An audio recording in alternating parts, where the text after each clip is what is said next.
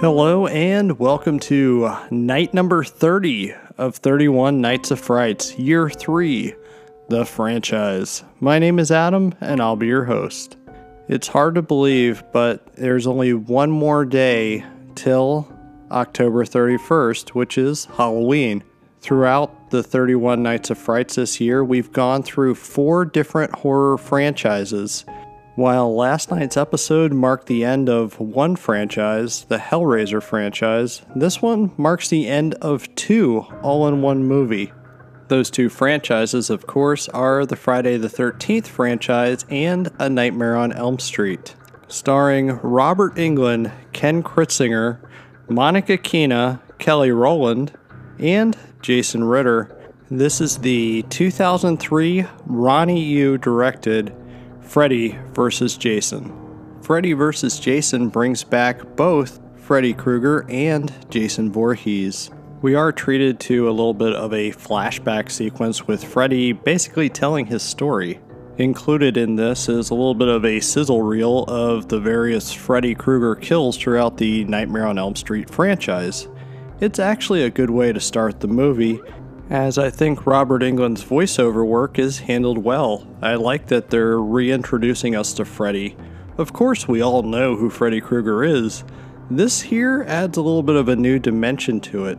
With the creepy way Robert Englund is delivering his lines, how he's talking about the children giving him his power, of course, through dreams and nightmares, he almost gives off the vibe of not just a child killer, but almost like a pedophile with the way he's talking about it. This darker, more sinister Freddy is something that we've seen in Wes Craven's New Nightmare, but it wasn't actually the actual Freddy, so this is the first time we're seeing the actual Freddy on screen since the 1991 film Freddy's Dead. They did some smart updating to Freddy Krueger himself, such as the contact lenses that Robert Englund is wearing. He also has some new fang style sharp teeth. The Freddy Krueger makeup, in my opinion, looks better than ever. You may be wondering how Jason Voorhees figures into this whole thing. The movie overall feels more like a Nightmare on Elm Street film until we really get into the later part of the movie, then we have more Friday the 13th style antics. Freddy actually uses Jason to get along the message that Freddy Krueger is back. He uses Jason to carry out his kills since Freddy lost all of his power. No one believes in him anymore. In that way, he's similar to the character of Candyman, where he needs the power of belief to actually exist. I do like that this movie tried to make sense of the whole mythology of each character and even tried to carry on with the canon of each film series. If we're going to think of chronologically, this takes place before Jason 10 or Jason X, whatever you'd like to call it. That more or less explains how and why Jason was no longer in hell. Using Freddy as a catalyst here of getting back his power, appearing as Pamela Voorhees to Jason, I think was actually a good decision from a story standpoint, because how else would you actually get both of these together in the same movie?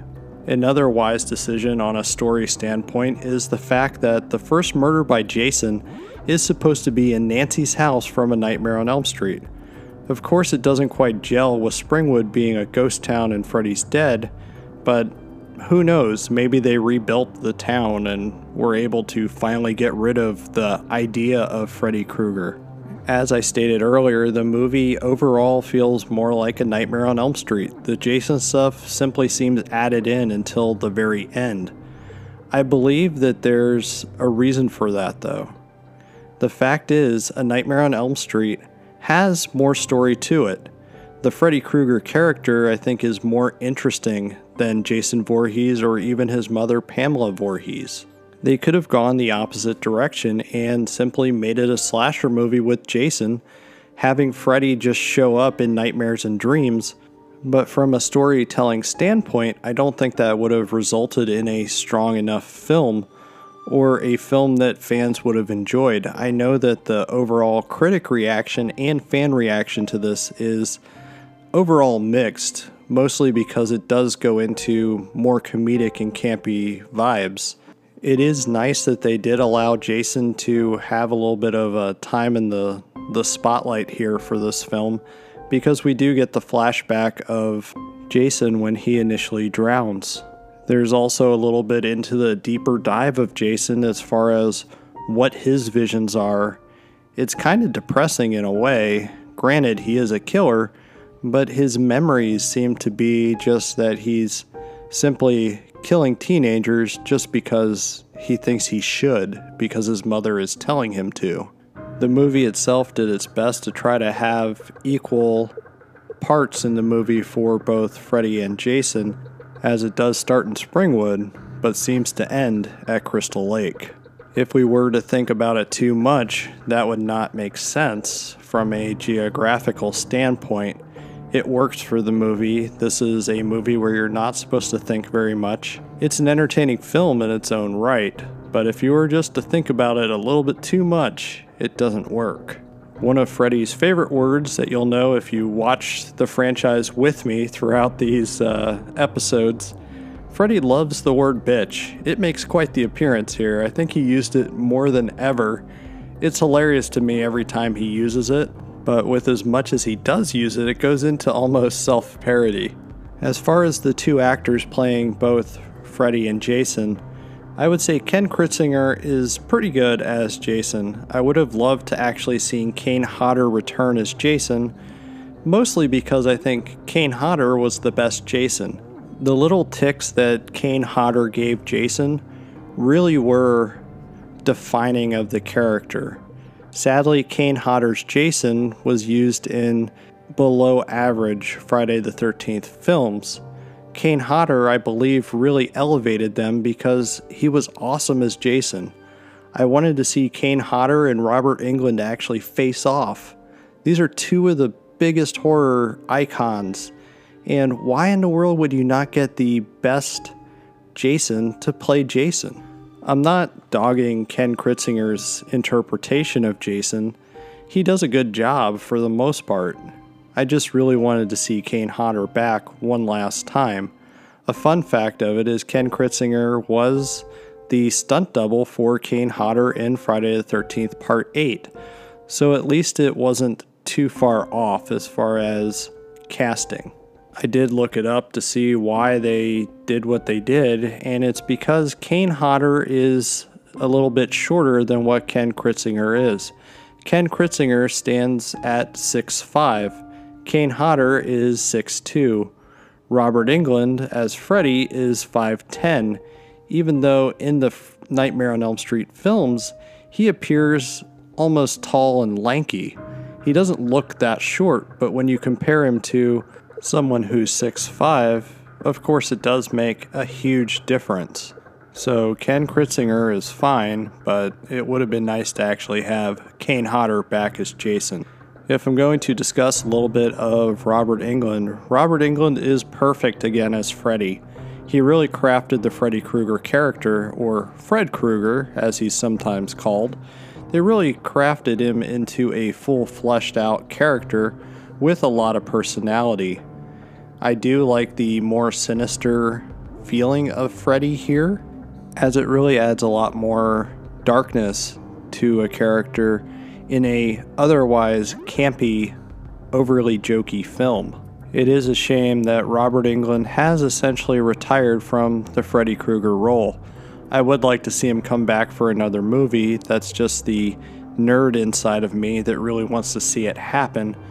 I do realize that Robert Englund is in his 70s now.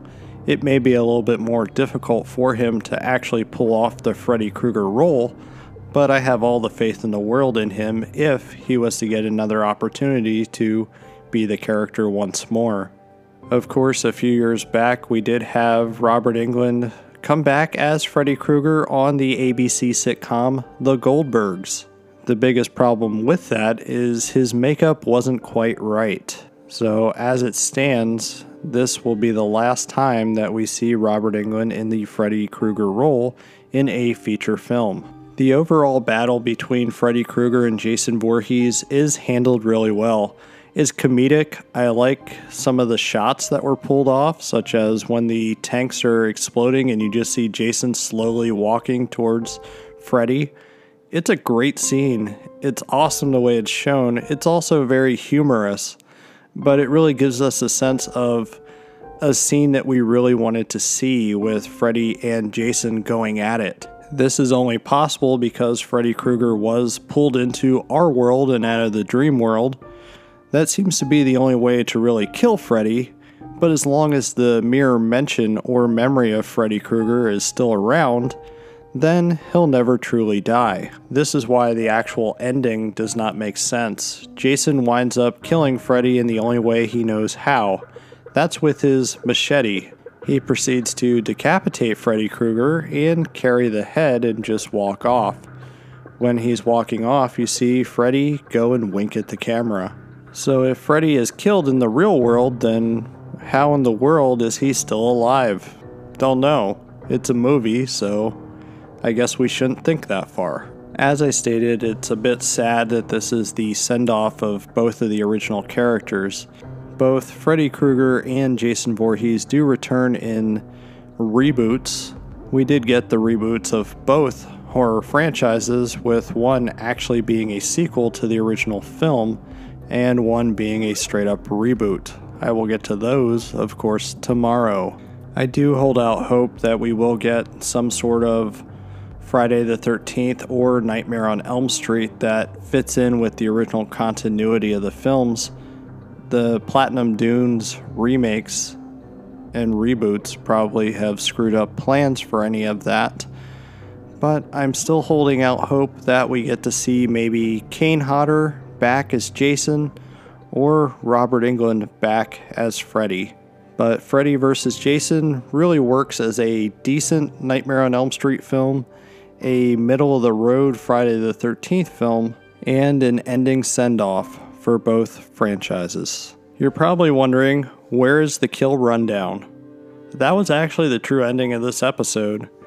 I didn't really forget to include this. I wanted to see if I actually wanted to include it because I didn't really do it for A Nightmare on Elm Street. But why not? I might as well.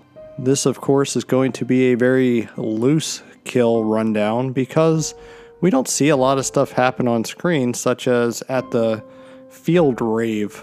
I don't know what other way to call it. Field party? I don't know. Either way, here it goes. The kills for Freddy vs. Jason are stabbed through the gut with a machete that is just a dream.